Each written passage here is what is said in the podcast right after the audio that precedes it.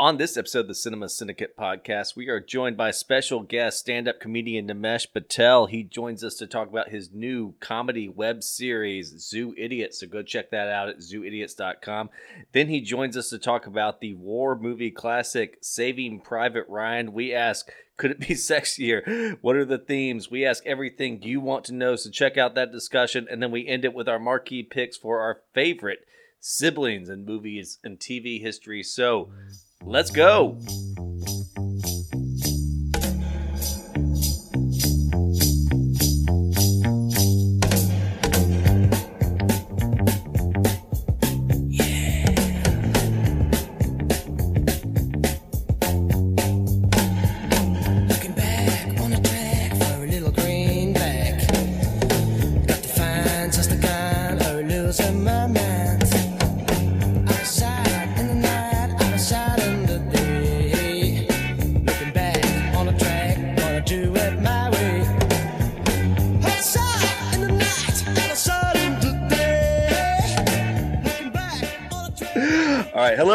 To the Cinema Syndicate podcast, the best movie review show, spilling its hot takes, tentacles all over the United States from the West Coast to the East Coast. I'm Matthew Scott, and always I'm joined by my good friends, Mr. Preston Pokey Barnes in Oakland. How you doing, Preston?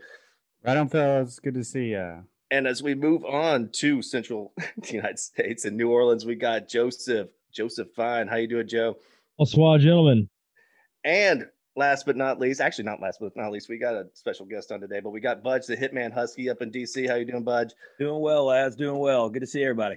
And we have a super special guest. You may know him as an actor, as a writer. He was a writer on SNL. He's now a stand-up comedian. Now he's also the creator and writer of the new web series Zoo Idiots. We got Mr. Nimesh Patel on. How you doing, Nimesh? What's up, man? How are you guys?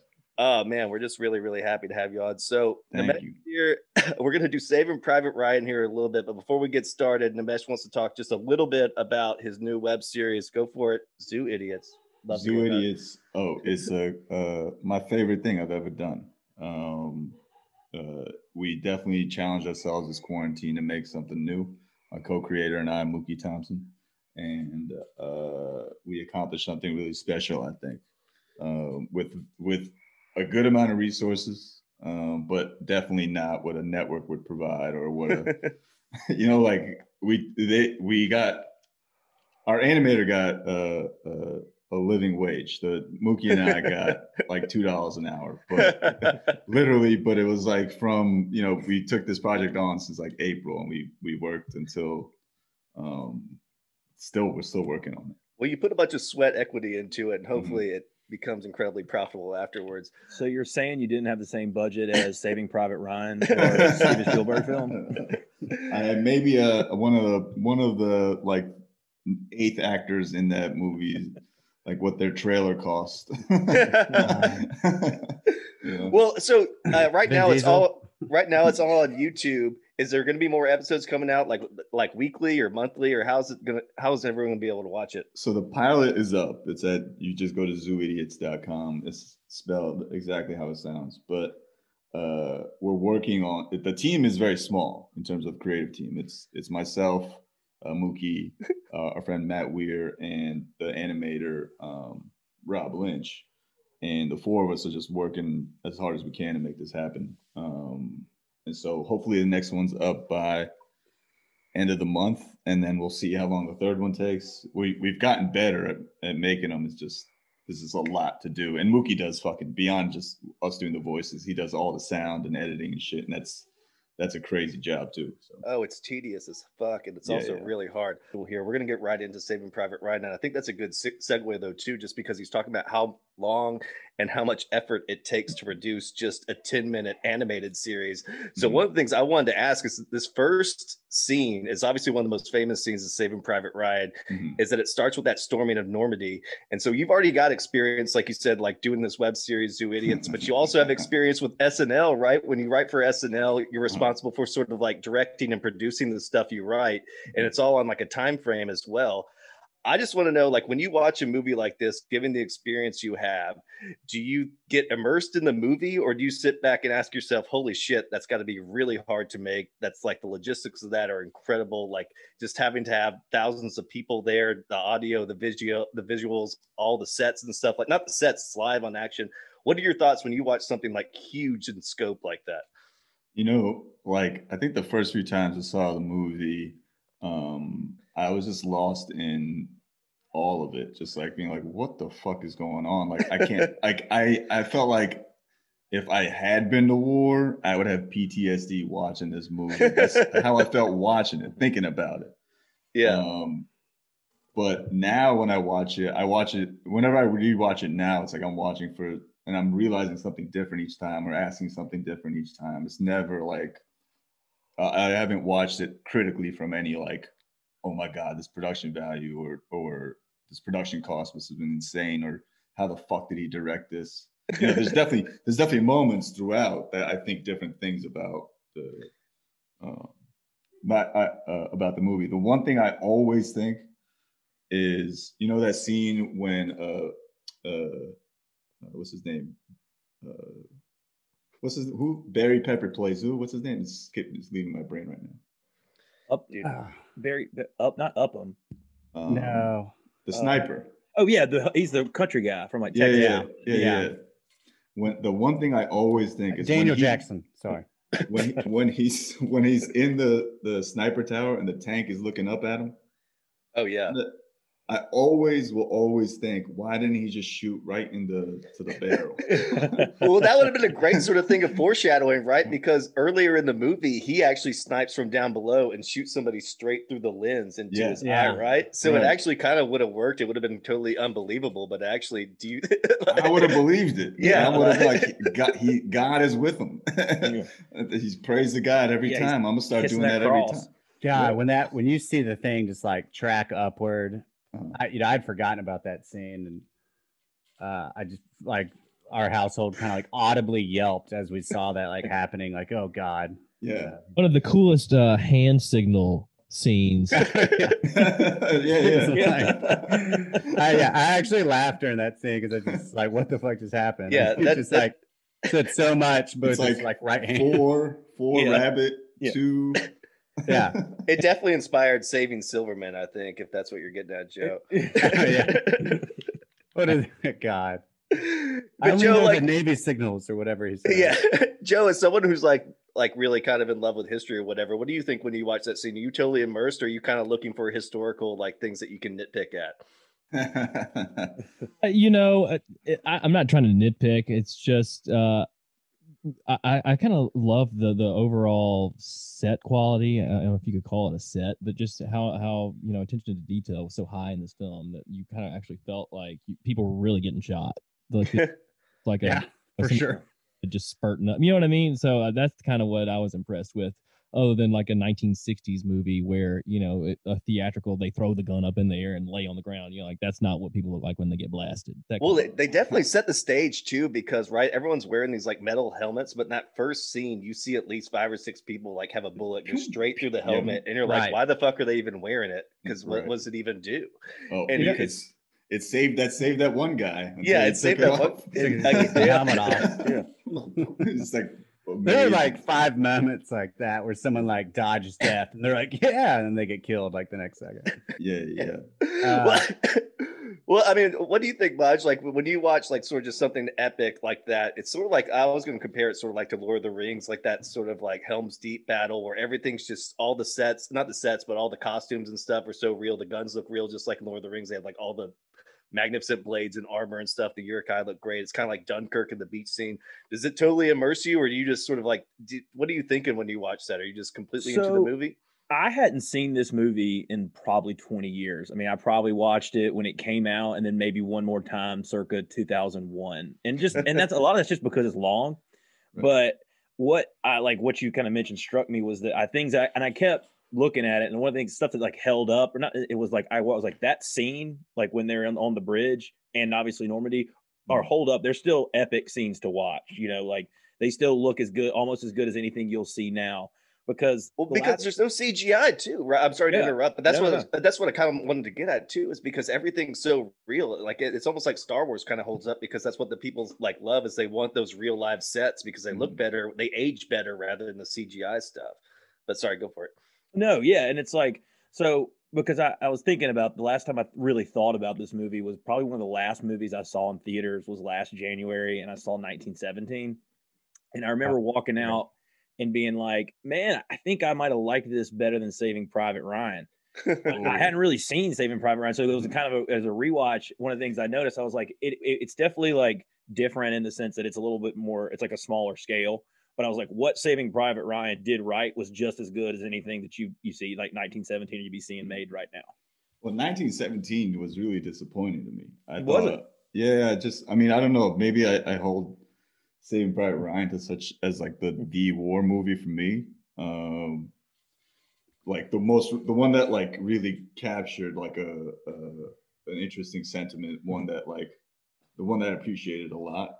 And so when I saw 1917, I was like, hmm, I appreciate the attempt, but I don't. I, I think the hype behind the behind the like, oh, it was one take or one shot. Mhm. Was yeah. over, overrated. Yeah, yeah.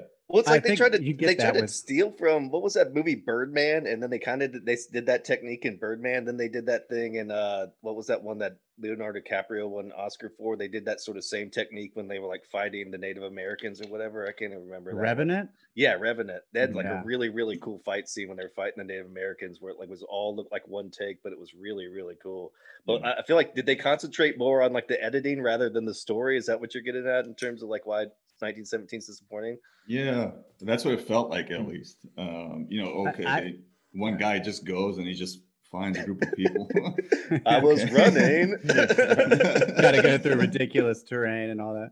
That's a good point. I, I mean, I I did enjoy that that film. I think a lot of war movies that you know they get a lot of like press behind them, and everybody gets excited about it. And it, and you know, ever since films like Saving Private Ryan, and even before then, I just I don't always. I, I feel like a lot of war movies today don't always like hold up to the standard of some of these past ones. And Mhm. and what I was really curious about with Saving Private Ryan, and you y'all are just kind of talking about it, was was to see like how how does it hold up to a lot of special effects or like just things that we see today, uh, especially war movies. And yeah, I mean, like that opening scene says it all to me. Like it's it's as good, if, if not better, than when I saw it when I was much younger. I think and it's, to, Yeah, uh, go ahead, yeah. Ryan is that it was made in what 2001, so Like I think it was like 98. Yeah, man. there are plenty of World War II veterans still around. Yeah. oh yeah. and it, they were like, "Holy shit, that was that was I, I was back." Yeah. So I, I wanted to bring that up. I'm sure. They kind of verified it for you. I was Yeah. in I, I was in fifth grade when I saw it, and when I went, I remember I went to see it in theaters, and when the lights came on, it was all like older white guys sitting there Yeah. like crying, and I was like, "Oh my god!" And me and my cousin just like ran out of there. like, I we think didn't, I- we didn't mean to interrupt your private weeping moment. So- so like, so I, I, I remember You like walked out being like such pussies, those old men. you They're fucking scared. pussy. Yeah. and we started banging the door real Yeah. loud. Oh, like a little like ghost that's so costume, like scared of this motherfucker. Yeah. Let's go ahead, press the we started we started yelling in German actually. yeah.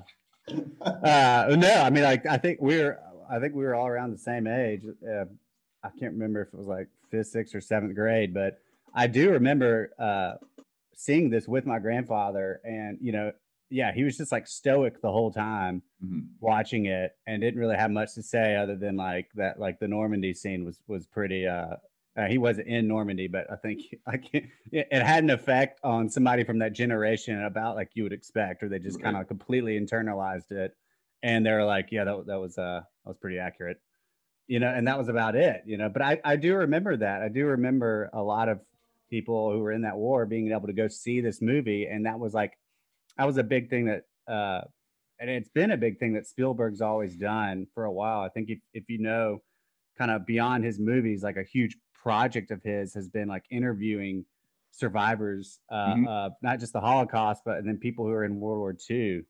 And uh, I think having that come out in that time, I think was that was certainly like that was something he wanted to do, and I think he mm-hmm. wanted a lot of those people to like see it and reflect on it. I mean, We- As you know. I'm sure that was deliberate.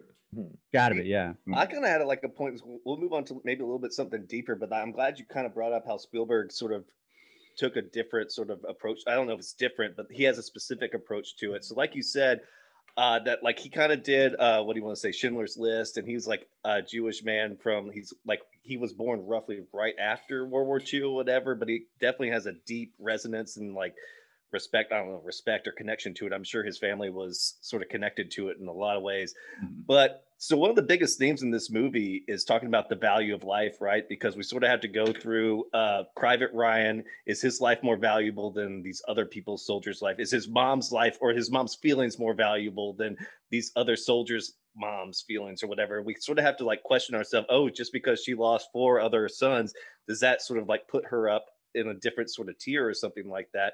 but it's not just like the value of life uh but it's like not just the value of american soldiers but the value of other people's uh, lives too like germans and whatever. So one of the specific things i was going to talk about because this is steven spielberg and like i said it just gave like the context of him sort of being jewish and doing schindler's list. He did have an opportunity to villainize the germans right? There's that one scene where he's they're making him uh, dig his own grave and then he's sort of like this German soldier kind of weeps and sympathetic and it sort of humanizes him and they sort of let him go. Tom Hanks' character does. But he could have easily, given the context of him being Jewish and obviously making Schindler's List, and sort of could have made these characters super, super villainous. They could have made him some like cultish, I'll die for the Fuhrer, kill me right now, I'm dying for the cause kind of thing. But they made him this sort of sympathetic German character that we didn't know what he was saying, but he obviously was saying, I've got a family too. Mm-hmm. Please let me go. Please, please, please, please, please. What did you mm-hmm. think about like how Well, he, until he rep- shoots Tom Hanks. yeah, but uh, I mean, but like, that it- was the same one, right? Yeah, yeah. was it the same one? yeah, Oh well, fuck. Well, maybe I'm ruining my point, but at the same time, I, I hated him before that. I said I said you should have shot him while he was in the fucking hole. Adam Gold Adam Goldberg's character should have done it. Well, see, that's but see, that's what I was kind of saying, or I was getting at initially with like the 1917 comparison It was that while I feel like this movie is guilty of its own success, like it's the gold standard. So like any kind of other war movies are kind of like you know, there's a lot of they take a lot of inspiration. So like take the scene where Adam Goldberg, all the the German POWs are walking like that, Yeah. and he's like got his you know mezuzah and his you mm-hmm. know Star of David, and he's like you know Jude, Jude, I'm Jewish, and then you know, but like take then you take like Inglourious Basterds, where Quentin Tarantino just took that character and put him on steroids. So like when you watch it, you're like, oh, like rewatching it, like all the epic scenes, but I was like, I didn't. It felt like I was like, this is still just kind of a some some of the stuff's like out of a typical war movie. But then again, it's guilty of its own success because it's the standard bearer, right? Yeah, and that's yeah. all just on a re. I only mean that on rewatch. But, Yeah. but but there's also scenes like right so like they obviously they, they question whether they should be doing this mission right because they do like i said question whether this Mhm. uh private ryan's life is more valuable than theirs but Mm. then they have that scene where they're sort of almost gleefully going through sort of the dog tags of kind of like dead soldiers. Yeah. so it's almost like they like but they also have such camaraderie and respect for like the people that they sort of fight with but it's almost like there is this distance but also camaraderie at the same time.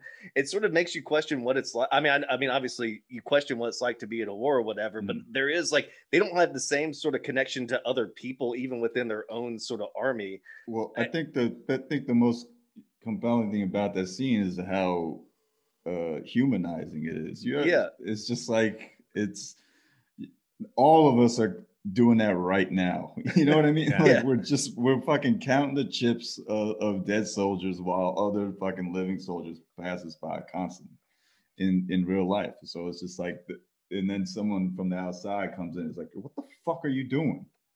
yeah like that gives you perspective you know what i mean like we're all operating blind because we're in some kind of echo chamber or we're talking to each like people who are like us all the time you know what i mean? So we're all blind to us so that's what and that scene just makes me laugh. It's just like what the fuck are they doing? You know? Yeah it's yeah you're right though. It's like they exist within their like own sort of group of friends but they sort of lack a perspective like you said to sort of like have this greater broad vision or vision whatever perspective Mm. of like other people are fucking perishing and but they, they, have come like they come in and out of perspective which Yeah. is which is cool to me you know like sometimes they have a perspective that you don't think and then they sometimes they do have the perfect one where it's like like they're insightful, but they're not. You know, like it's an insight to be like all that for one man. That when the, when Yeah. the pilot uh crashed that plane, the plane that they they with happened the upon. with the general was on. yeah, the general Yeah. was on because it got too many plates on it or Yeah. whatever. And I, th- I forget who, which the, which character says it, but he says, uh, "All this for one man." It's like, yeah, a lot of that going around, you know. Yeah. And it's just like uh um so that's an incredible perspective to have like some soldiers wouldn't even some people wouldn't even question that yeah, Wait- just, yeah. Yeah. that's just how it happens he's just like all that for one guy you know because it's a general And There's so they definitely a come in huge- and out it's cool there's definitely a huge amount of like casualness with like especially in the beginning with the way they talk about people that died. I know i can't remember the specific lines but like tom hanks is walking with the superior and they just kind of like go oh is so and so around? He's like no no not here. And it's just sort of like it's not oh they don't even say like a oh we're sorry to hear that i'm sorry to hear that i can't like it's just like oh it's just like so mathematical like okay we lost one person like it's not even a person it's just like we lost that that's one less Yeah. like weapon we have to mm-hmm. fight against or like body to throw against the germans in normandy it's it really it, it like like you said it's sort of like dehumanizes them and then they have moments where they humanize people and that's sort of like how tom hanks sort of cools that situation with the german right is mm-hmm. because i think in his like brain the way he wasn't trying to actually he wanted to almost think that his like subordinates were almost i don't say robot but that shouldn't say but like he didn't want to actually have a real connection with them because he knows if he has a real connection with them he shares his story. He tells them he's a teacher. He tells them as he has a wife he wants to get back to. He tells them he has his dreams and ambitions.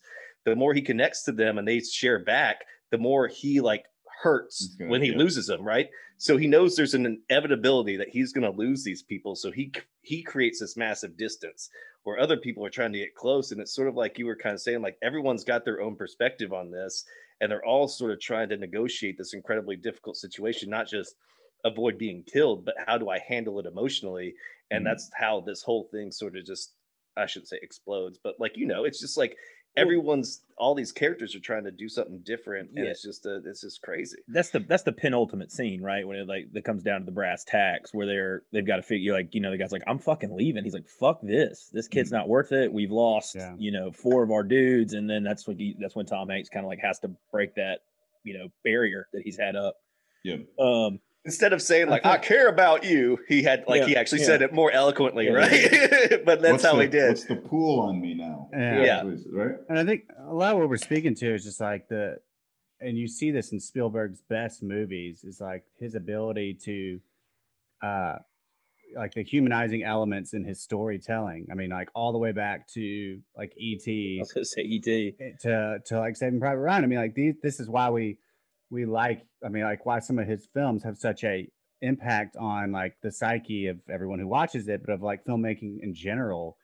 And I think, uh, especially with Saving Private Ryan, you know, we're talking about how like there are these times where they're just kind of like with some of these characters, yeah, they're playing around with like the dog tags, but then the next moment they're having like this incredibly powerful like reflection or or the next moment someone dies and they don't they just like kind of keep going about because that's the nature of war you know and i think spielberg having interviewed so many people and, and involving himself in a lot of the events from that time and being a, a true like a student of a lot of that yeah he's I a think he- historian yeah he's Mhm. he's able to really put that on the big screen in a way that like a lot of a lot of filmmakers are not able to and i think that's what's so great about this movie he's such a historian that uh, he made me listen to edith piaf that's like his he put Edith Piaf in that scene and I was like I gotta know this song and I gotta hear it and I gotta know what the fuck the lyrics are all I it. thought I thought Preston was about to say, you know, like Spielberg's so good at like drawing emotional connections that I was really sad when Jaws died. Like, Hey, like that, little I bit. sympathize with the shark. You know, like we got to know that he was just trying to, you know, he like, make a living. Was he really a son of a bitch you know he just so trying to eat dinner for his family and stay alive, and then you know they just go and fucking kill him. It wasn't his fault he was born with such a big body. He's got to eat. So, uh, We- I mean, there's a lot we could go on about Jaws too. yeah. I mean, that was Spielberg in his like 20s, so or uh, maybe early 30s. But so we'll just jump right to the ending. So I always kind of like to talk about the ending. Nimesh, did you like the ending? Did you think it was sort of like it sort of played on the major themes? Do you think it sort of like tied them all together? And I kind of like my my thoughts before, like maybe you answer was that I know that sort of like a bridge is sort of a super strategic advantage, and like in World War II, you got to hold those kind of things, Mhm. but it still just sort of sort of makes you question the value of life a little bit because it feels so trivial that like all these men are risking their lives to sort of protect something that's like so small and inanimate and sort of almost kind of trivial at the same time. Uh, what what do you think that- about the I ending? didn't- Did, I didn't even think that deep into it. You know, uh, to be honest. I mean, I think like the first few times, like I didn't articulate that this was a movie about death and like how we, how like, to me, it's like how fleeting life is. That you know, when they take the helmet off and then boom, that you think you're alive for another 20 years, right? Two seconds later, that like that was part of what spoke to me the most about the movie. But and also, you know, just this appreciating the the scene in general while I was watching that that bridge scene, just like how it was shot was so dope. Um, you know, the the way they uh, uh frame that one moment when uh Tom Hanks is shooting at the tank and you know um Private Ryan is like buckled up crying. Like that whole Yeah. scene is just is just so dope. Um, I didn't even think, uh, oh shit, why are they doing this? Why are they doing this just for a bridge? Because in my head, I'm thinking this is war. You need a bridge. If how else are people going to get across? You know, like so. It wasn't even. Th- it wasn't even questioning that. Uh, the ending. The only thing, if I had a problem with, and this might be also the beginning, was the the, the bookend scenes where it's Matt Damon's uh, character as an old man.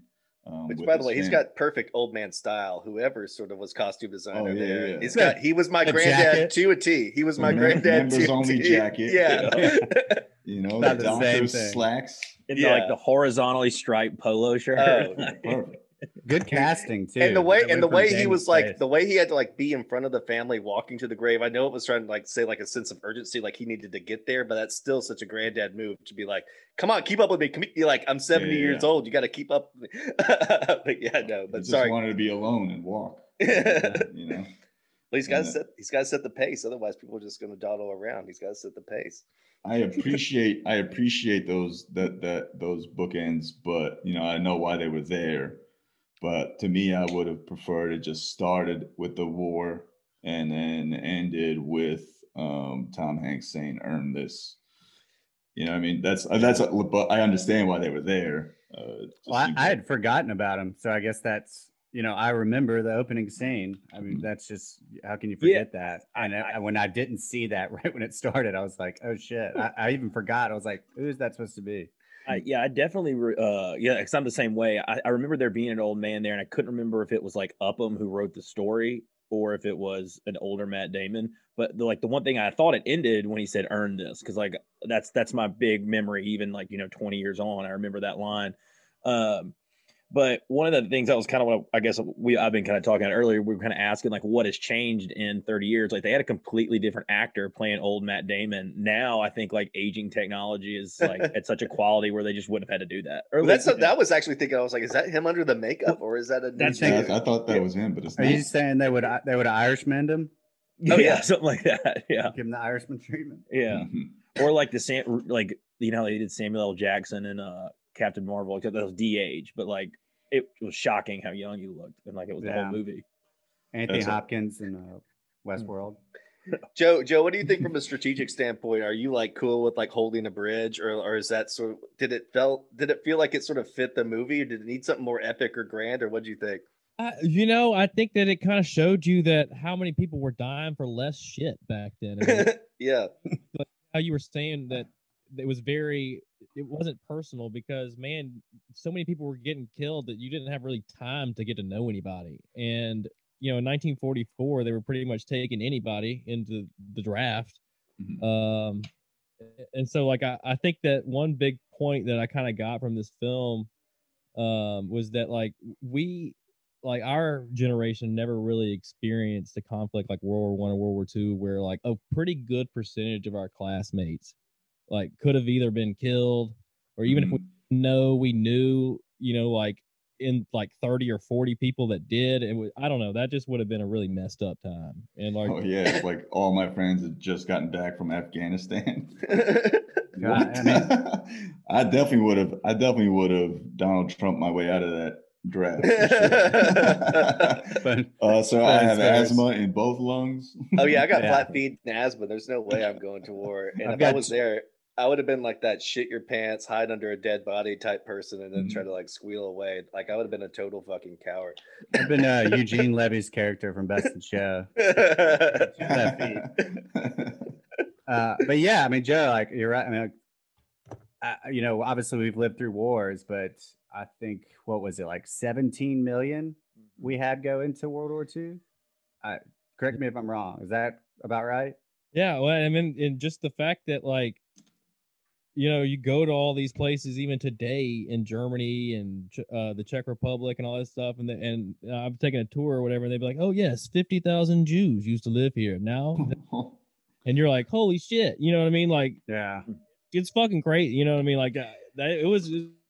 Well, no, it, it puts things in perspective though too, because I mean, we talk about the coronavirus and everything's so so sad. uh, It really is, but like in World War One, right? They call it the lost generation because like they lost uh, what like each European country lost over a million people, and then like Russia lost Hmm. upwards of ten million people. Mhm. It's something that we can't even like kind of fathom and put into perspective. That some people literally like, like you were saying, like you you went and you're you're like not just like your best friend, but five of your best friends are dead, and then not only are five of your or best if your brothers could die. Yeah, yeah, a movie about you. and not only that, Yeah. but you experienced maybe the most horrific fucking thing in the world, like trench warfare or something like that. It's just like these people have seen and experienced things that we can't even really fathom. We try to act like we can fathom because like we have like cool movies like Saving Private Ryan that are super violent and graphic and stuff like that that try to depict it, but it still doesn't like depict the every single day slog of just like being there and seeing someone die every single day, not just one person, but like every single fucking day. You're I think just it's like when,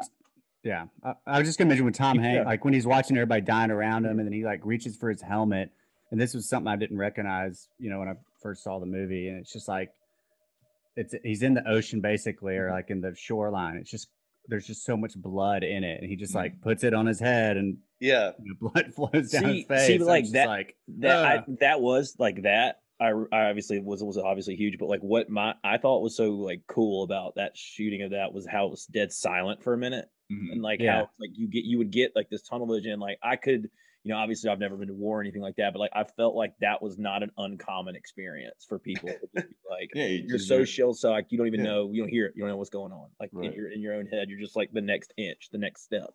Do you have anything else Nimesh you want to add before we just maybe ask like one or two funny questions you can maybe riff on a little bit? Oh, what what can I say about Saving Private Ryan that hasn't been said?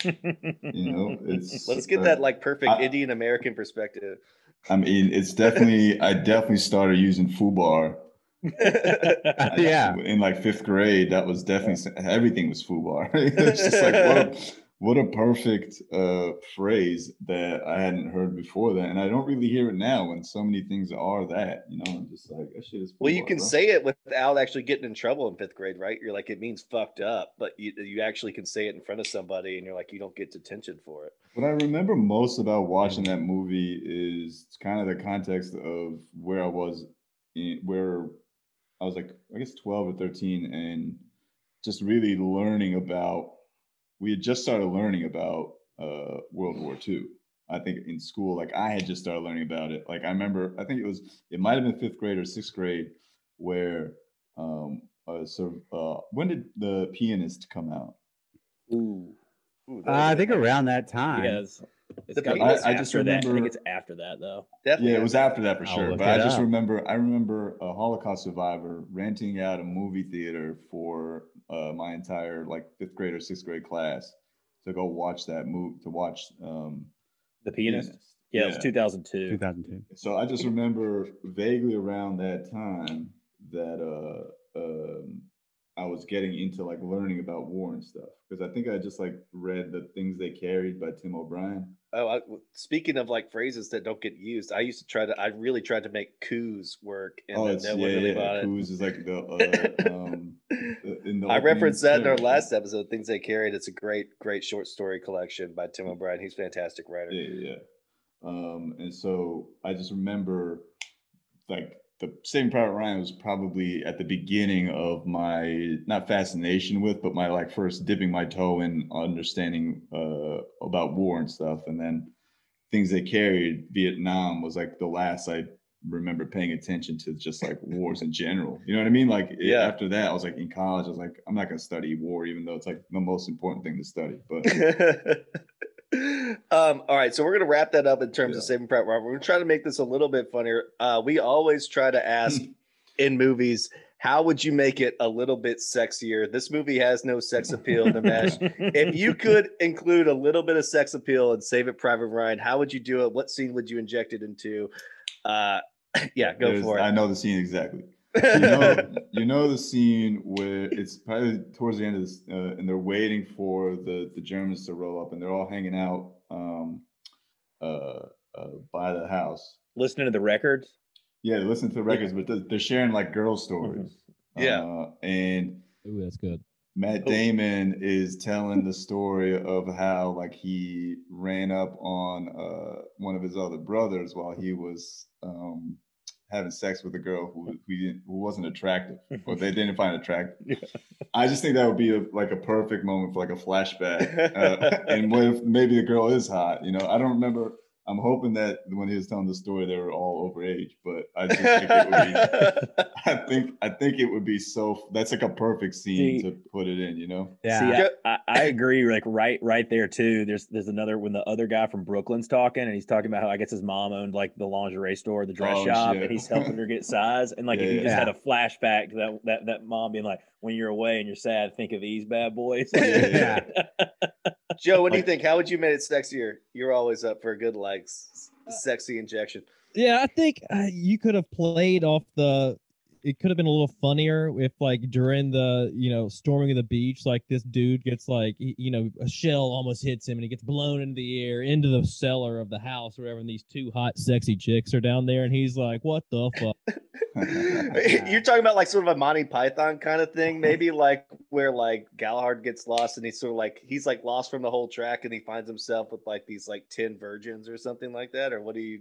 I think I could ride this out for a little while down here. Yeah, like so now there's like this like this like virgin nurses on Normandy that just are taking care of this one person overall. Preston, what would you do? what what if what if when you know that scene when they're uh when they walk into like um uh they're walking down the passageway and the the, the walls collapse on both sides Yep.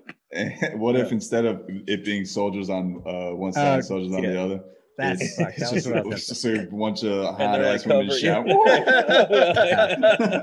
That's actually that was the scene I was thinking about. I, I, I oh, did oh sorry Preston That is so good. I actually, I even had it in my notes, not for this particular segment, because I, more so just like the crazy. Because that was just something for you to think about later. Like, what if that happened? when they this, you're talking about Nimesh when they when it's the uh like the Germans on the other side and they yeah, have that it's Paul standoff. Giamatti that like leans against Yeah. the, the yeah, yeah, the- Paul Giamatti. yeah yeah you know, yeah, if it had been like this like little uh like hidden brothel that's Mhm, still like yeah. operating even during wartime. Well, all right. So that's a, that's kind of like a good segue to this. So, how would you inject it, inject a little bit of humor? Obviously, that scene could have been something funny. That feels like some maybe something kind of like Family Guy or something like where like the walls collapse and there's like an underground gambling thing or something going on. uh-huh. But what like would, did you see any like ways you could have injected some jokes? Uh, Because obviously they did make it a little bit lighter, I'd say, than some other war movies, but it still could have maybe had some funny elements. What do you think, Dinesh? Oh man, that's tough. Because to me, it's already pretty funny just in like the situations that they're in and, and how they react to stuff. When uh, you know, when when the when the the medic is helping one of the army guys, and you know the medic gets a fucking and the guy gets shot anyway, and he's just like, "Give me a fucking break!" Like I just, I Yeah. just and, and then Yeah, I just remember, but the first time I was like, "Damn, that's fucked up," but the second time I was like, "That's fucking hilarious." you know, I just think like moments like that are always great, and I think I don't know the jokes I would think of are, are just just as mean as the things they uh, uh Say to each other. said. You know, Yeah. I thought you when you were saying the medic thing, I thought you were going to talk about the morphine scene, like maybe like uh, when you know they keep on like injecting him with morphine to like sort of kill his pain, like maybe they would this like is a lot of morphine. this is like they could have just had like one little scene, like I was saving that for myself, you know, like like sort of just maybe one little thing. What do you think? goes Like, dinner. Dump it on my face. uh, I, I- you know, I I kind of always the one thing that I guess, and I kind of talked. I was going to talk about this in the characters r- ranking. Was that like you know you there they didn't really play a lot off like sort of like American cultural differences, which I thought like you know obviously there was a lot of time, but that kind of might have been funny. Like you don't really know where Bobby's from, but the, I just remember like the very opening scene when that guy puts in like a huge plug of tobacco. Like you could maybe play off like some redneck, you know, with doing much tobacco and a guy from like Brooklyn, right? Like and then having you know, just like I don't know, just some sort of cultural shenanigan and how do you what do you call something? You just didn't you didn't see any of that. Not that it was made it worse or anything. It was just I just thought to myself that's something that you could have done to lighten the mood. I feel like there was some light ribbing going on, you know. No, they were definitely busting some chops, but Yeah. it wasn't like all right, Texan or like you know, all right, Yeah, because you, know. did have a slight diversity of characters. Oh sure, but they just and- it was like I, I mean, I get what you're Yeah. saying. Yeah. What do you think, think, Joe? uh, What? I think- oh, I think if uh, I think Daniel Jackson, Sergeant Jackson's probably the funniest guy in the whole thing because he's just so serious about sniping. yeah. yeah. It's all about it. Yeah, you Big, big sniper guy. like scenes more like ridiculous Bible verses that he'd pull. He'd be like, you know, the rod is my stone, and then like from the, it's so funny. you know, like Ezekiel 35, 17, you know. but it's I'm just going for like the lowest brow thing, but I thought like you know they're obviously like backpacking through like the uh, what do you say European countryside. Defecation, like pissing and shitting, is always something funny that could have lightened it up just a little bit. Like I've got to go shit somewhere, Uh, and could have like had whacking some, off. yeah, oh yeah, or even jerking off, something, just something a little So bit you- there. You want more of that scat humor. That, that's kind of what you're going for there. I I can always laugh at someone taking a dump, Preston. Like just somebody. I think that that might be more World War One, right? It's- A little well, trench warfare. It just it's just it speaks to humor in general. Anybody caught in a compromised position, like you know, like oh, I'm taking a dump, and then it's just like if somebody was taking a dump and then the German tank rolled through and he had to just like you know like pull up his pants and like had to get ready, but he didn't have time to wipe or something like that. That's funny, but it didn't. And he gets a it- couple of kills in. yeah, it didn't. It didn't. It didn't share the same tone. Like it didn't match the tone, but it could have been funny. Uh, all right. So what we're gonna do? We're gonna move on to our rankings of Saving Private Ryan. We got Nimesh here. We're gonna let him kick it off.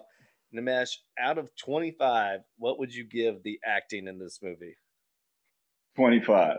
Twenty-five. Nimesh is gonna go straight one hundred here. I, Word. th- I thought we'd get a everyone, movie everyone 24. dies. Everyone dies so well. I did. All right. That's a good point. I'll just go and go next. How about that? Because a lot of times that's what I was thinking during this film. It's like they were like, like God, Tom Hanks is cold right now. Like that guy, that guy is like really bleeding out, and he's really holding on to his intestines. You know, like it's it's visceral.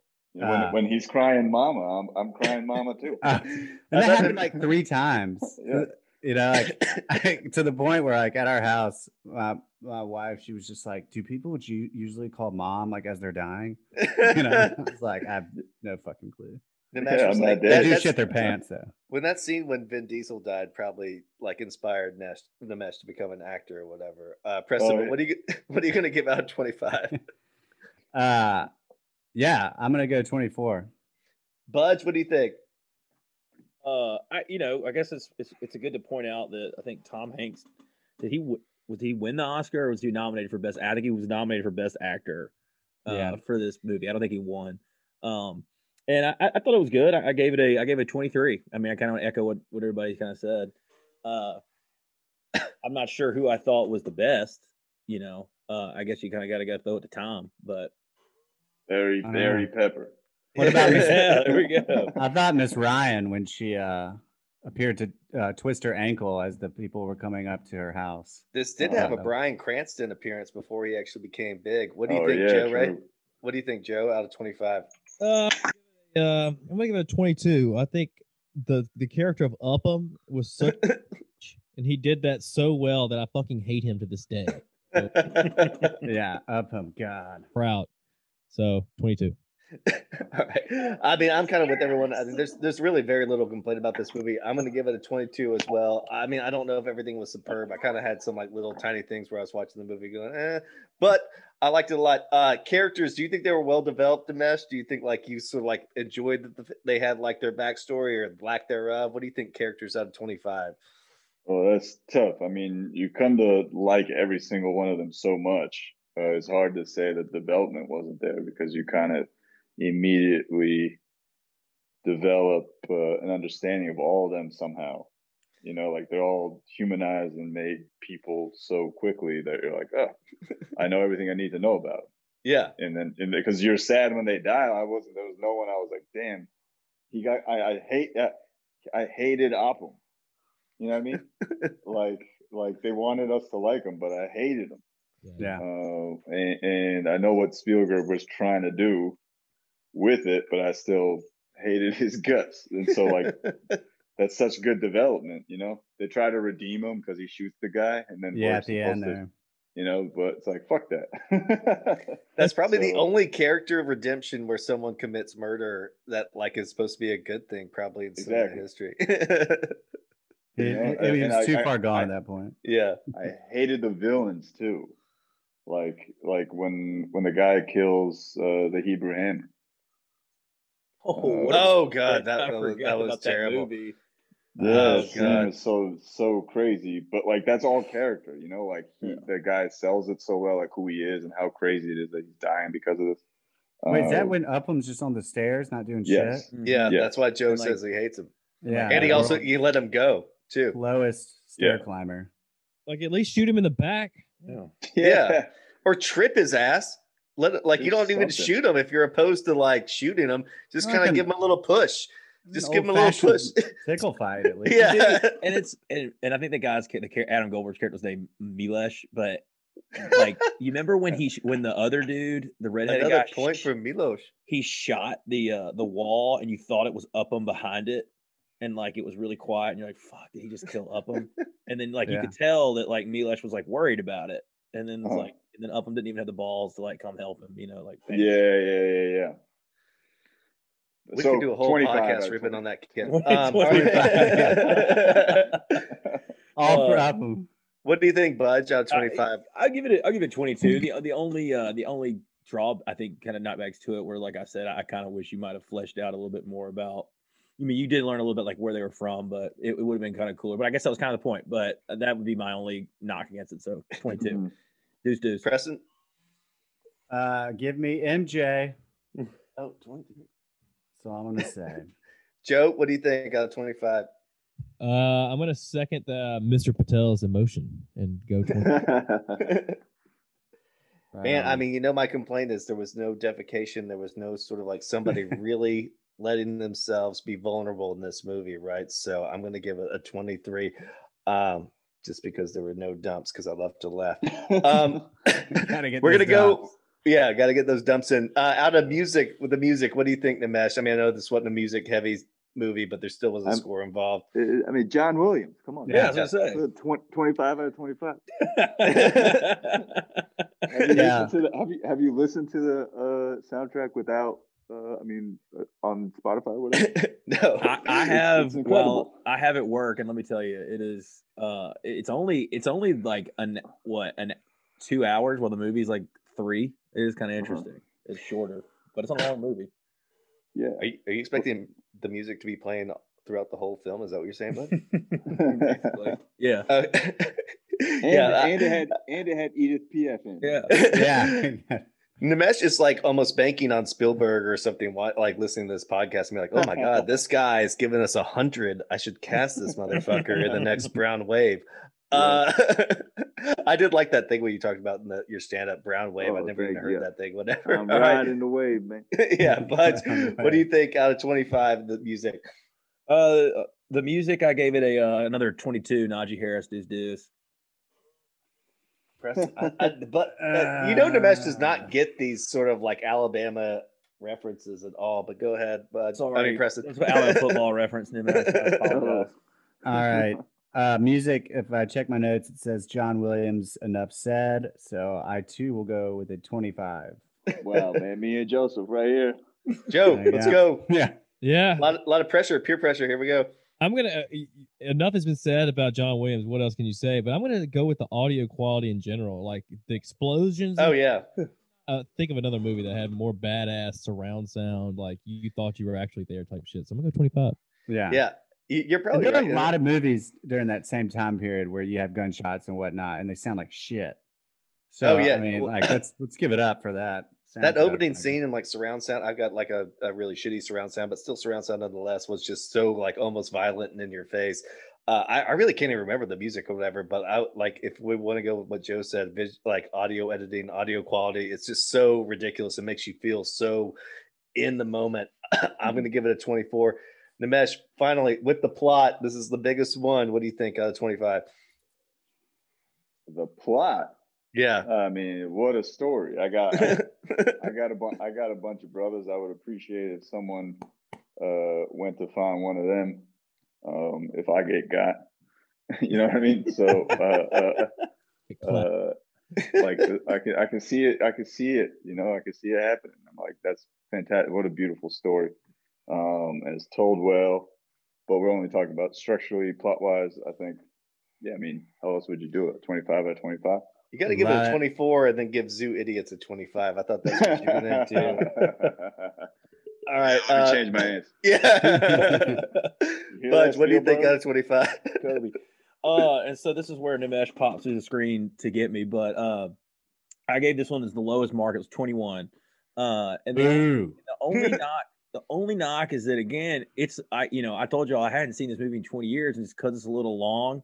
And so I think that maybe there were just some a couple things that could have been edited, but it is nonetheless, it's a great story, and I still think about it all the time. Was it really worth, you know, sending all those guys over there to find the one guy? And you know, that'll be, you know, it'll be debated amongst. I don't know if I'm if I can influence your vote, but or your count, but uh, you know, technically you're talking about editing, to not plot. it's, it's the story itself is fantastic. Sure, that could use some trims. it uh, would have been but- better if, Yeah, like, the- apparently the- Budge doesn't have time. if if, if, it, if it was come from like a minority family. I feel like. Uh, what do you think, Joe? Out of out of plot, out of 25.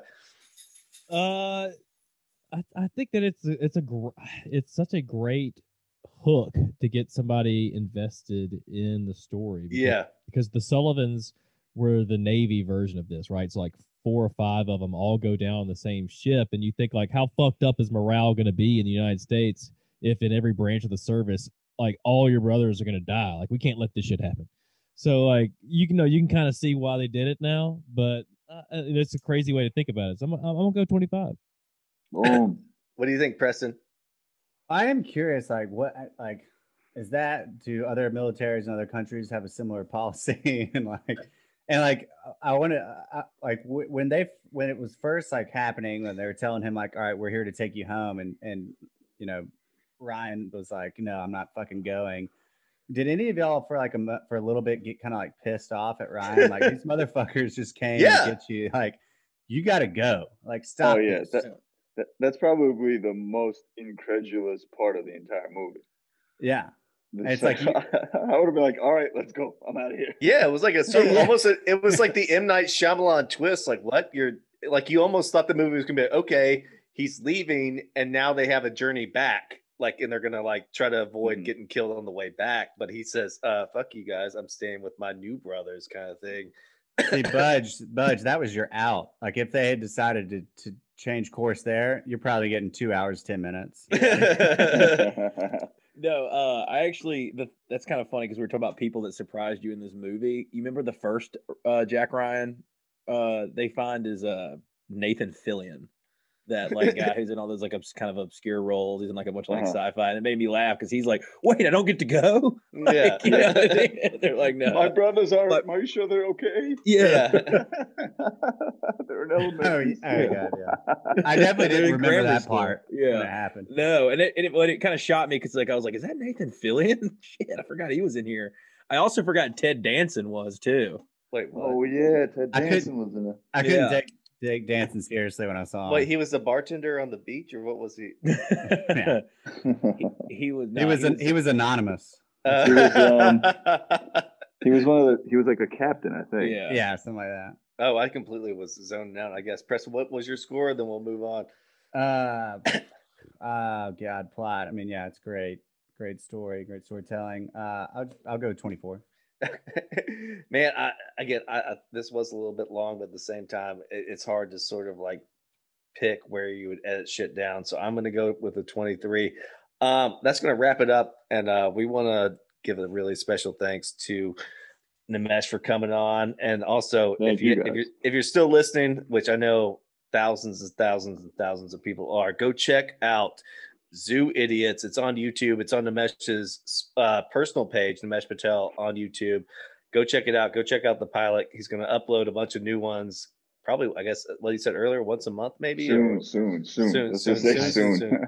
soon soon soon uh yeah go check it out it's really really funny i've watched it it's hilarious uh they do the voice is fantastic it's written fantastic uh also, and- uh, if you get a chance, check out his stand up. Any of the things you can come find, Patel 2020 or some of his other videos. Uh, when I when I first found him, I think a, a promoter would probably say no one's safe.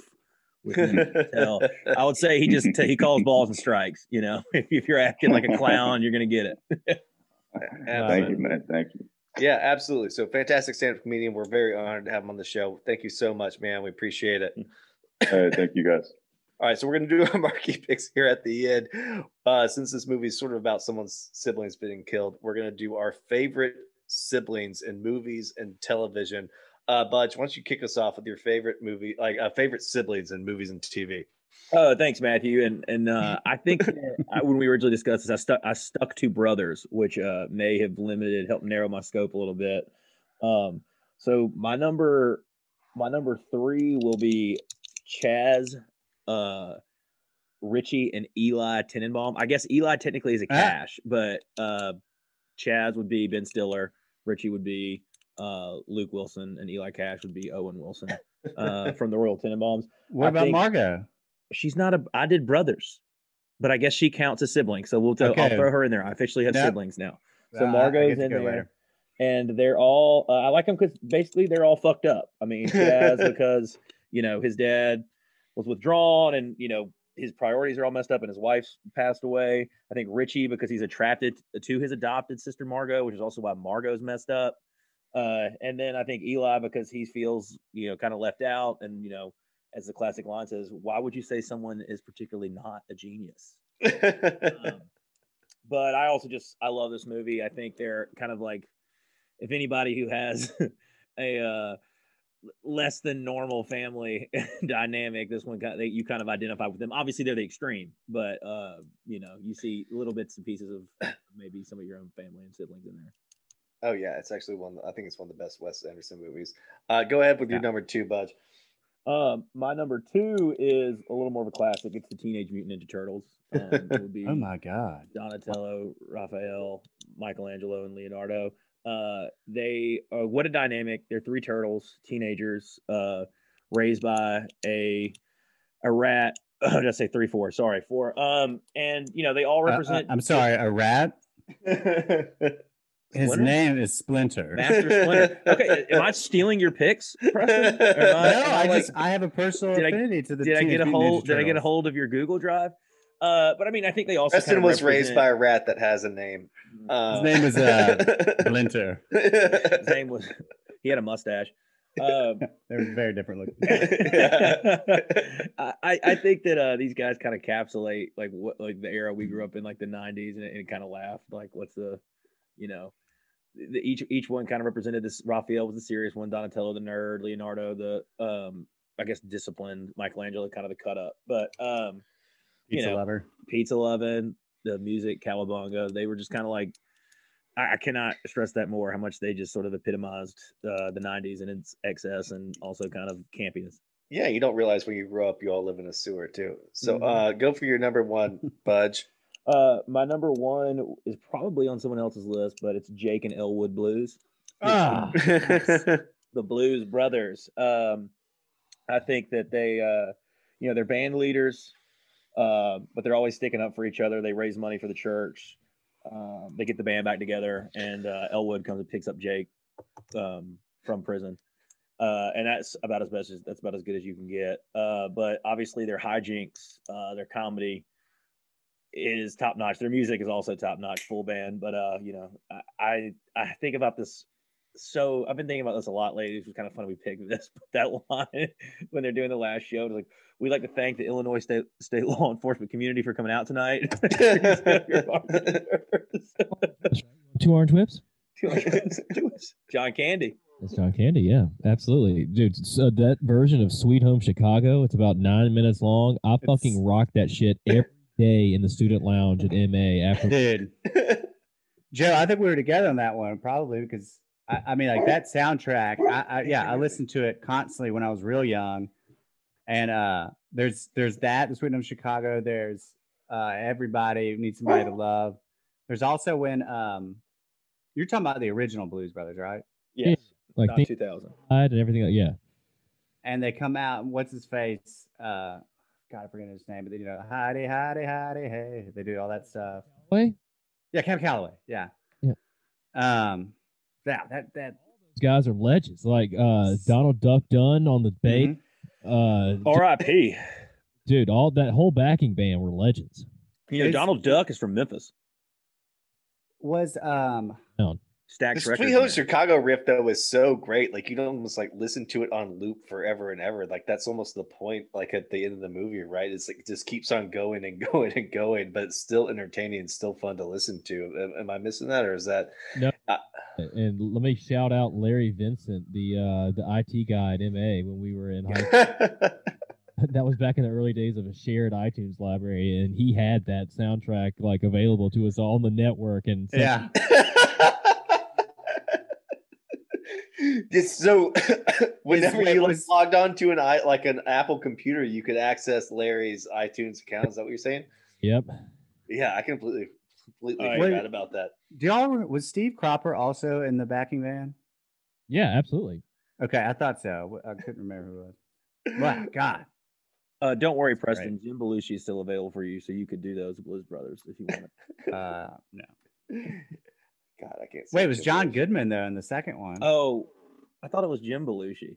jim belushi that's well Blues that should Brothers. tell you a lot is that they really didn't want him coming around I thought he was. Is he not kidding. Blues Brothers 2000? That's on me. Okay. he you know fuck he might be I think he, de- he tours. definitely- I think he tours with Dan Aykroyd as a Okay. blues brother, but he doesn't Yeah. actually wasn't actually in the movie. Uh, it was Joe, john goodman and it was mighty mac Yeah, Joe. Let's move on to your picks. Go for it, Joe. Your third favorite sibling. We'll work our way to one.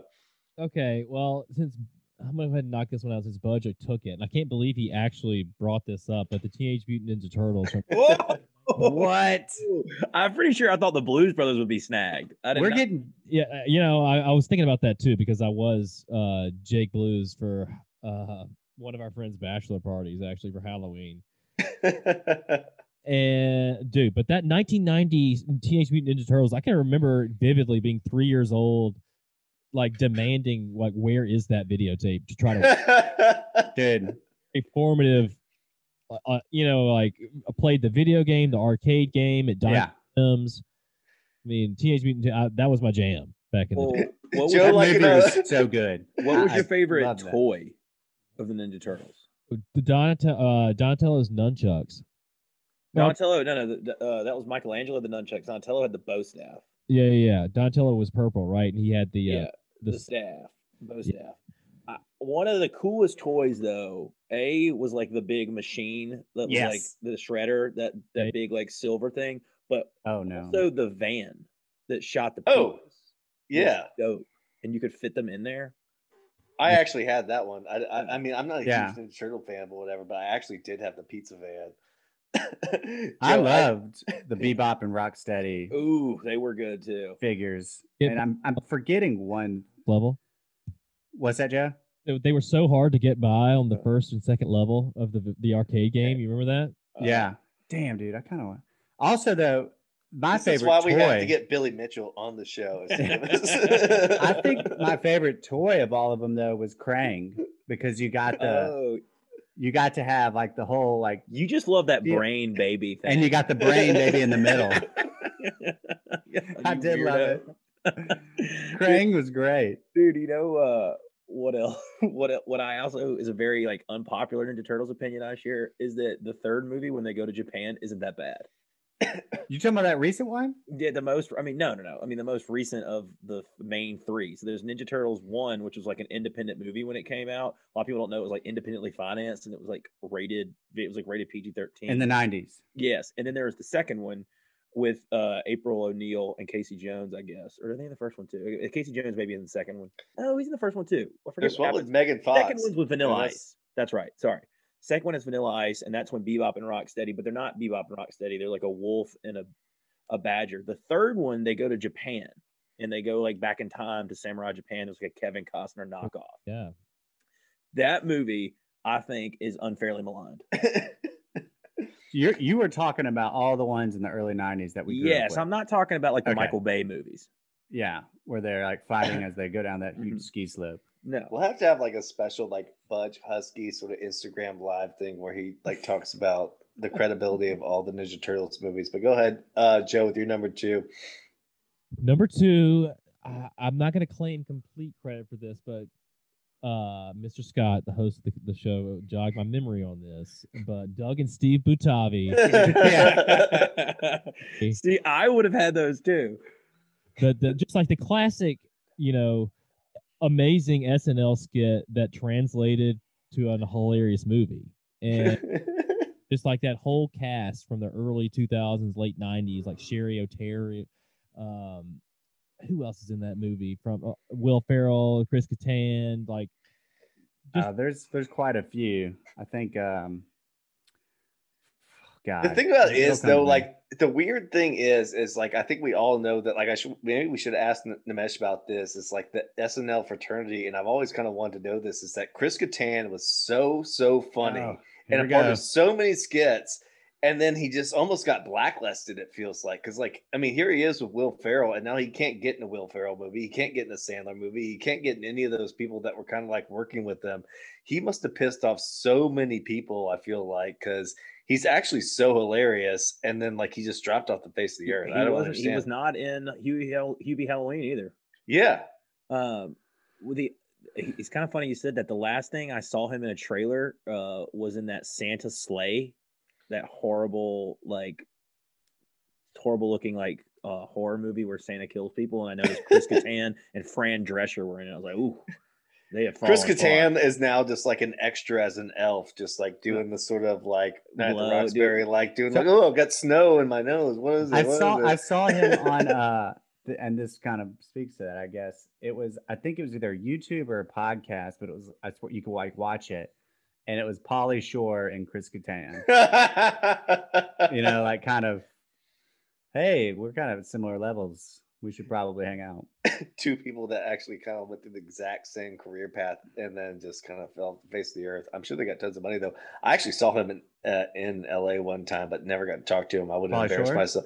No, uh, Chris Kattan, and I would have embarrassed myself. I'm sure, just like I did with Aziz. You were But like, Joe, hey, how's it feel to be in Santa's sleigh? How's it feel to like fucking suck after you were on top of the world? Uh Joe, I mean, like, what do you think about Night of the Roxbury though? Like, is like, did you enjoy like the SNL skits more? Did you enjoy the movie, or what do you think? Well, kind of like like I was saying earlier, I, it actually impressed me with how decently it translated from a, a five minute skit into an hour and a half movie. I mean, like if they were Yeah, like Kattan and Will Ferrell made it so painfully awkward and just you know like they had zero game that it, it was pretty so They're Well, helping out their and- dad's like florist business. and also the most memorable line is the Emilio thing. I feel like, and that was Yeah. never that was never in the SNL thing. Like, it's not like they were like Emilio Estevez like fanboys like that. Like, am I right, Uh, or was that in the SNL or not? I think that that was just only in the movie. Yeah, I think my favorite one, the favorites, the SNL, fa- my favorite SNL skit was the one where they had Jim Carrey come along with. Oh them. yeah. And Is that what? And it went on for like, yeah, like five minutes. It was like a long skit. Man, dude, I mean, I don't know who came up with that. I don't know. I I feel like if Will Ferrell came up with that, it would like sort of progress further. I feel like it was a Chris Kattan idea and it just like fell to the face of the earth when he couldn't get anybody else to keep doing it. Uh, all right, Joe, go for your number one. All right, my number one, uh, and I use sometimes on I'm I'm way too literal on on the marquee picks as listeners, as you all know. Like I, I stray from the uh, prescribed guidelines, but I'm gonna liberally interpret the season. I've been recently on uh, a Sopranos kick. oh, Ooh. Ring through. I'm like halfway through the third season, and I, and I'm gonna pick the Sopranos crime family in the way that Tony and all of his capos are like brothers, and each other, and all their kids call each other Uncle Pussy, and you know, like, each other. They're supposed to take care of each other, and if one of them dies, you know, like they'll take care of their wife and stuff like that. But the what's the craziest thing about like the whole sibling rivalry is like they will fucking kill you. Yes. It's like I don't, d- d- dude. I mean, uh, The Sopranos is like you were mentioning, Joe. Is that it's almost like the ultimate family TV series. I've got one that's a little bit different. It's a comedy, but I thought you were going to go when you said The Sopranos. I thought you were going to go with Tony and Janice, and Janice did. is the It's exactly Ja- what I thought. Janice thought. is the worst The fucking worst. character in, Fucking in Janice. television history. I can't stand her, and I thought you were going to go with that, but then you went something a little bit different, like you said, liberally interpreted it. But Janice is the worst character of all time. I thought I- a little too inside baseball. Um, but, but- see, but she is just so unbearable with the way that she just like a parasite that we watched earlier. She just like moves in and sucks the life out of the Ah. family and like moves into her mom's house. You know, it's just oh, it's just so painful that you want her whacked. And I'm pretty sure she makes it through all six seasons. Uh, yes. uh, I think. Have you Tony- seen it all? Sorry, have you seen it all, Joe? I, I, like it's been so long that I'm real like I'm freshly enjoying every episode. You know what I mean? So like yeah. a big idea that you know Buscemi is going to show up at some point, but like he hasn't. You know what I mean? Like I have. That, Yeah. So we, we watched it for the first time ever, the beginning of COVID, and it's really cool what they some of the cast members, particularly um, Michael Imper- Imperioli, who plays Chris Christopher. He and uh, Bobby, I forget the guy's name. They have done a podcast where they literally they're, they're going through every episode, I think, and reviewing it, and then also um, the daughter. Oh my god, I'm forgetting her name. Bobby Bacala. Yeah. What's the daughter's name though? uh, Meadow. Meadow. Yeah, and she um apparently when they were all coming, she never would watch the episodes when they came out, and now she's like going back and watching them, and like I don't think she's doing any kind of podcast, but apparently like, Yeah. sharing her thoughts every once in a while. Edie Falco, i saw an interview the same thing that she was trying to watch. Um, was going to go back and watch the first series with Lorraine Bracco, who plays Dr. Melfi, and they were Mhm. going to like go through it, and they like they got four episodes in, and because uh James Gandolfini had had passed when they were doing this, like they couldn't even make it through. They were like Yeah, painful. Yeah, he was by all accounts beloved, even though you know I think he had a lot of demons or a lot of issues that they like they kind of hint at if you look at some of the behind the scenes stuff. Yeah, well, I mean, like Meadow Soprano, obviously, when she started, was young, but she's a very, very attractive woman now, and her full age, Jamie Lynn Sigler. Jamie We Lynn always- Sigler, that's right. We always kind of like tried to uh, sexy it up a little bit, but she is an incredibly, incredibly sophisticated and attractive woman. Go ahead, Budge. I'd be remiss if I didn't say, Joe, like speaking of brothers and- and being kind of family, that the, probably the best scene in TV history is when Christopher Moltisanti, uh, they're having the intervention for him, uh, and they all show up, and obviously it kind of ends poorly, just judging by the by the subject matter. Uh, but there are just some good lines in there. Uh, when Van Zandt, you know, it's like I walked in the other day, Christopher, you would you were in the toilet, you were in the bathroom, you were throwing up, your hair was touching the water, the toilet water. Disgusting. And he's like, I had the flu. Tony's like, I know, I can conf- I can confirm he was sick. I said my piece, Chrissy. I said my piece. yeah, You embarrassment just- to your family, to yourself, to your family. it's perfect how they they go through one by one. It like perfectly encapsulate each one of those characters, and then also just kind of like the greater crime family. Like Oh. put them in an intervention, something they would never want to do, Yeah. you know, and have them like say like get sentimental with each Yeah. other. Well, no, it's it's just like in terms of like microcosms and mm-hmm. macrocosms, it's like taking this big operation and they always put it down to almost like the most petty bullshit. And that's what sort of like almost runs things in terms Yeah. of yeah, they do things that are like really big, but at the same time it comes down to like little stupid stuff that just appeases Tony at the same time. Uh so Preston, well, uh, let's go to your your picks, your number three. That was a great uh, number one there, uh, Joe Ray. All right. Well, number three, uh, you know, I also have the Tenenbaum family or the siblings, Ooh. but I'm using Richie, Chaz, and Margot, even though she is adopted. Although you were going with brothers, I believe, is what you were doing. Mhm. And I included Eli. Yes, who's technically just a friend, Mhm. but um, well, the his brother, twin brother, is the other actor. So, but anyway, uh, yeah. So like, obviously, it's it's what it is one of the best Wes Anderson films. I'm not someone who loves everything he does. I find them, I find there's some really good films, and like it's too much yeah. but this one is like one of the classics. The casting is great. I think having these like genius children who were so successful or like saw successes uh, when they were really young, and then to have like juxtapose it with now, of course, they're this, you know, overly privileged bunch of like prima donnas who have like a lot of trauma and and some serious issues that stem from their childhood.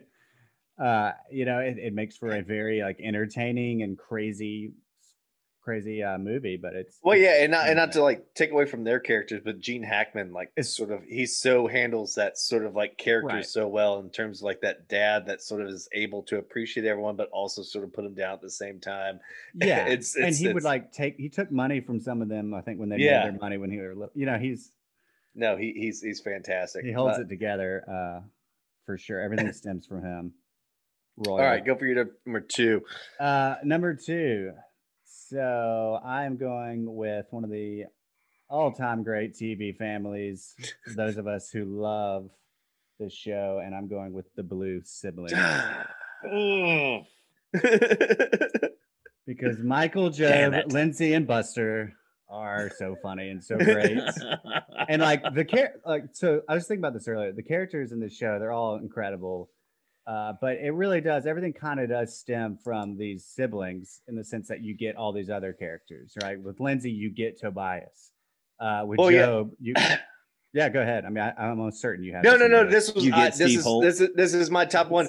But no, no, no. But but you're right though. Like I, what I was going to say is that they're all sort of like searching for this approval from their mom and dad, and like in different ways. Totally and then, different ways. it- and then doing that, it creates this like competition with each other, and that's what sort of like creates the conflict in like the main part of the show. Right. Uh, yeah, yeah, yeah. and each, like, each competition is different from Yeah. from michael to lindsay or michael to GOB yeah, Uh, and I mean, obviously, I mean, you cannot forget Buster because he's it's such an outrageous character who's like a like a giant baby essentially. you oh, know, no, he's a giant man baby. Absolutely. No, no, I, I, I, I think everyone who's listened to the show and has known that I'm, I'm a huge Arrested Development fan. I've got more to say on it though, but Preston, go for your number Yeah. one, and we can maybe do that. uh, number one, for anybody who knows me, knows that this is one of my favorite movies, favorite comedies. Um, I'm going with Brennan Huff and Dale Doback from Step Brothers, but I also want to include Brennan's little brother, Derek, played by Adam Scott. because he is the more I watch that movie, the more I, I find him like not you know like almost as funny as of Will Ferrell and uh, John C. Reilly because his character is so ridiculous and so like petty and like he it's it's almost like a satire of of itself because it's so just like this like bro who like has has made some money and he like makes fun of his little brother a lot or his older brother. And I mean anybody who's seen this movie I think if you're a fan like it, it it's it's hard to uh think of any other funnier like Ferrell movies but so you're more focusing on like Brennan and uh, Derek, or are you more focusing on like? Uh, I mean uh, Brennan and Dale of course okay. that, that I mean the step brother. I just had to throw Derek in there because I think he's a very funny character, but uh yeah, there's no way to uh to go past Brennan and and and Dale. Just it's I, I could quote it all night long. I'm not going to, but it's one of the funniest movies I think of all time. no, yeah, it's it's it's very it's one of those movies that like when like I feel like I've got this like tendency when I watch Will Ferrell movies to like when I first see it in theaters because I always sort of get drawn into it to see it in theaters and I kind of leave. I shouldn't say disappointed, but being like, oh, whatever, it was a Will Ferrell movie. But Yeah. then I like think about it again and I see it again and I realize that I was totally fucking wrong. It's and it's it's not to suggest that Will Ferrell's creating some like super created creative layered movies that are funnier on retrospect. I think it's more of an indoctrinate like it like it's more on me. I don't understand. Like maybe I'm just not laughing, or whatever. But when I watched Step Brothers the first time, I was like, oh, that's corny. Maybe I just saw like two like highbrow comedy sense of humor or whatever. Like in terms of like I'm just a complete piece of shit and I should have laughed. but it's Yeah. like when I when I was watching the first time, I was like, I'm I, I knew I should have laughed, but then I, don't know. I'm trying not to because I'm like, oh, that's actually too low brow. But it's it's actually so funny. I, I mean, I really I I love Step Brothers. The same feeling I have with Anchorman too. It's so funny. Everything about it's fantastic. Yeah, and I, and I I think also having John C. Reilly in there. I mean, we we all know Will Ferrell is is funny and been some really funny things, but John C. Reilly and and Will Ferrell together create like this whole another like comedy do comedy world. And like, oh, I don't know if if Walk Hard came out before Step Brothers. I can't quite remember, but like, I Not just after. it, it was so interesting seeing him in that because like I well I knew he could be funny like up until that point I had only seen him in more serious roles Yeah, you know I mean, he's in like like uh, Boogie Gang- Nights. Gangs in New York yeah, Boogie Nights, Gangs in New York. What's what's what's the other like funny thing? I mean, he's obviously he's in. in Uh, Magnolia. I'm uh, yeah, I think he is a little bit Magnolia. He's got a small part Magnolia, and then, but I guess Talladega Nights came out after Step Brothers. Is that what we're thinking, or is that was Step Brothers the beginning of that partnership, or after that? I I can't think so. but it's just like the his his chops like to be an actor and to be like more and then be able to do that kind of comedy and improv I mean just I think it just speaks to what a talent he is Oh yeah, he can sing. Yeah. He can like be Mm. funny. He can be serious. Can be everything. Joe, what, what do you think? Where would you rank Step Brothers in like the Will Ferrell pantheon? You know, it was definitely one of his more involved roles. Let me put it. Let me put it than just like you, you just the scat humor, like we were talking about earlier. Um, so I, I think that it's uh, you know, it's probably top five, top seven. Yeah, Top five. What's what's your number one? You got old school number one, but you got you got where he roots for an Alabama football team, obviously number one, whatever that one's in. Yeah, that's a tough question for Will. Um, I, I guess 2003's old school is gonna be tough to beat, just like the cultural impact that it had on our group, and just, just like the I don't know. I just remember that movie being so over the top raunchy and funny that it was like a kind of a trendsetter there for a little while, and so it, it's hard for me to find another Will Ferrell role that kind of did the same thing. An underrated one that I've always loved is Semi Pro, and that's that's not even necessarily with Will. That's I mean, like he's hilarious, but there are so I- many funny characters. I'm in that always- just movie. just to add to this real quick though is because i think maybe we talked about this i don't know if every single person was on the pod when we did but will ferrell always tries to include somewhere where he has to sing right and so i don't know where that started or where it's ending but he does it in step brothers he does it in semi pro i think he does it in old school right too i can't remember 100% but like he always yeah, he sings uh, at Blue's funeral. yeah, yeah. Like I think like that's just something that he just like either thinks is funny or thinks he just has to include. Like I really genuinely feel like in a it's in contract when you sign yeah, when you sign Will Ferrell, he's like, I gotta sing and be on like He singing. comes from a, a musical family. His dad's like a professional musician in L.A. and well, and he's the drummer for Red Hot Chili Peppers too. So. And, yeah, he what were you gonna say, Butch? I'm sorry for cutting you off. uh, oh I was gonna say one of the more underrated Will Ferrell roles I've always been partial to the campaign I think it was kind of a, a John Edwards spoof uh and Yeah. uh, in that sense it was pretty good parody I don't know if he's the best character but uh, Marty Yeah. Huggins. Monty, uh, don't sleep on Jason Sudeikis, the campaign manager, either. Yeah. I want to. I think that's another movie I want to come back and watch. And you're right, Matthew. Some of these movies, of course, he was on a roll there for a while, but if you kind of go back and watch them, they're like they're much more. They're funnier the next time and the next time. No, it's like I almost go into them going, "Oh, it's gonna be a Will Ferrell movie. It's not gonna be like highbrow or like you don't have to like look for the subtlety or whatever." Mhm. But it actually, I, I shouldn't say it's uberly subtle or anything like that. It's just that it's actually very, very funny. It's almost like I go in with this perception that I shouldn't have, and that's on me, not on the movies. So I really, really love Step Brothers. I love. I mean, I, the same thing I would say for the other guys too. I watched it the first time and then I watched it again. And I was like, why did I not think this was as funny as it should have been? I love the uh, when he walks in and after he's played with his drum set and he's John C. Reilly asks him, he's like, "Why are you sweating?" He looks at him. He's like, "I was watching Cops." It's like real deadpan. yeah, Then he, absolutely. then he storms up the stairs to check on the drums. right? In the opening scene with him like making nachos in the microwave or something like that, that's how you get introduced to him. Just very, very classic I think, so, yeah. man boy type of shit. Call Um, me Nighthawk. Yeah. So we're gonna move on to my top three picks. Actually, two of these have already been taken a little bit. So I'm gonna do number three. Joe had this. I got Steve and Doug Butabi from Night of the Roxbury. Number two, uh, no one took this. We got Kip and Napoleon from Napoleon Dynamite, uh, Oh, which right on. uh, they've got some pretty classic moments in terms of taking up Wi-Fi and slapping each other. Yes. and number one, I've got. I, I didn't include Lindsay in this, but I got Michael and GOB and Buster Bluth uh, in Arrested Development. I know, I know. Well, same thing you had. I, I didn't include Lindsay in this Yeah. just because there's one specific moment that I kind of had a gripe with. But there is like one like thing where they're all fighting each other is when they're all fighting um over the same girl. And you remember that episode, Preston, Marta? Oh, Marta, yeah. Yeah. So in the Love first that. like love that.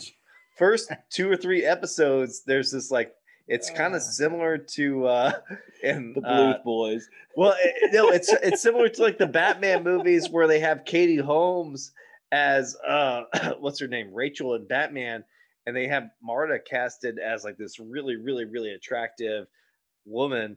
And then in the after episode four or something like that, it's sort of like Maggie Gyllenhaal in The Dark Knight, and then like they sort of like have this like they're fighting over Maggie Gyllenhaal, and it's really really ridiculous. Uh, I should say ridiculous because she's still an attractive woman, but it's like one of the only gripes I have in the oh, series. I, had trouble following you. I see what you're saying there. Like the the change from actress, they changed an actress yeah, yeah. mid season, mid season, not like Mid-season's season- it- not from movie to movie. It was mid. Season Yeah, it's mid season. So Do you like, know why cha- that happened? I have no idea. I'm guessing they probably got signed for like a like a six episode thing or three episode thing, and then like it didn't. I, I I have no idea. Like Yeah. because that's I how forgot- some I of that works. Is they that. get instead of getting signed for like one pilot, they get signed for like four or five episodes or something like that, and then. That that one actress maybe had to do something else. And they assigned the role to someone else, but it really like she's just not there. Like the first actress is so so attractive. Maybe it's just my own personal taste, but it's really just sort of like one of those things where when like if you watch it, like we Horny kinda- alert. Yeah, well, oh, no, when you watch it, like we all kind of do now, Budge, like binge watch stuff, it does actually sort of like it. it, it you don't understand what's going on. Yeah. like Because that was know? definitely pre binge era. Like Resident Evil was Yeah. network TV like once a week, which is weird because like my, you know, like that's how I, I think I probably came across it like, oh man, not when it was done, but at the very end. Right. And then so I was fortunate enough to be able to like watch it the first time. Well, at least on yeah, and like on DVDs and stuff like that. Yeah. Even if you didn't like have Netflix streaming when you came across it, like I remember when I first came across it was like, oh, I could go rent this like DVDs on uh Blockbuster or something like that, and I like sat and watched all eighteen episodes at a time because you know I don't have much. I've got tons of time on my hands. But um, but yeah, yeah, yeah. It was sort of like grating to go. Oh, why is this one actress getting dumped? I don't think Uh, you could pull that off today. Like uh, the whole internet would be like, just episode three changed. yeah, uh, no, no, they would film that stuff like ten episodes at a time. Yeah. You could, yeah, you couldn't do that bullshit. Joe, Joe, have you ever actually watched Arrested Development? Are you in on that like sort of click, or what? Are you, what are your thoughts on it? No, I haven't seen Arrested Development. Um, so That's a click you missed. so we're all we're it all might sort be of too far gone for you because it I was kind of a flash in the pan. What do y'all think? Do y'all think Joe would like it? Uh, there Uh, is there is a like a six episode part where there's got a lot of British stuff involved. So maybe that, that whole Mr. F storyline, Joe might actually See, really, I'll, really I'll t- here's where I think Joe will say this is good, but it's not my humor. Is that Joe is like the biggest um, Seinfeld and Curb fan, and I think Arrested Development is just a bit of a different style. Like it relies more. Well, more. I on- mean, I love Curb and Seinfeld. fair, but like to me, if you ask me what my favorite Who's sitcom happy? was, I would say I prefer Arrested Development over Seinfeld. That is controversial to people. Joe, are you a Veep fan? Do you, are you a Veep fan? I mean, like, because I know you're in the political sphere, you keep up with that stuff. Did you like that show? Uh, n- never really watched Veep. Oh my! Did you watch In the Loop or uh, what's the is it In the Loop the British show? the the, oh the British one's called In the Thick of It? in the thick of it. In the Loop is the movie based off okay. In the Thick of It James Gandolfini. uh, with James Gandolfini. Callback. That's a Arrested Arrested Development joke. We got a callback. Yeah. Sound Yeah. the music. Ah, but have you seen In the Thick of It? Did you like that?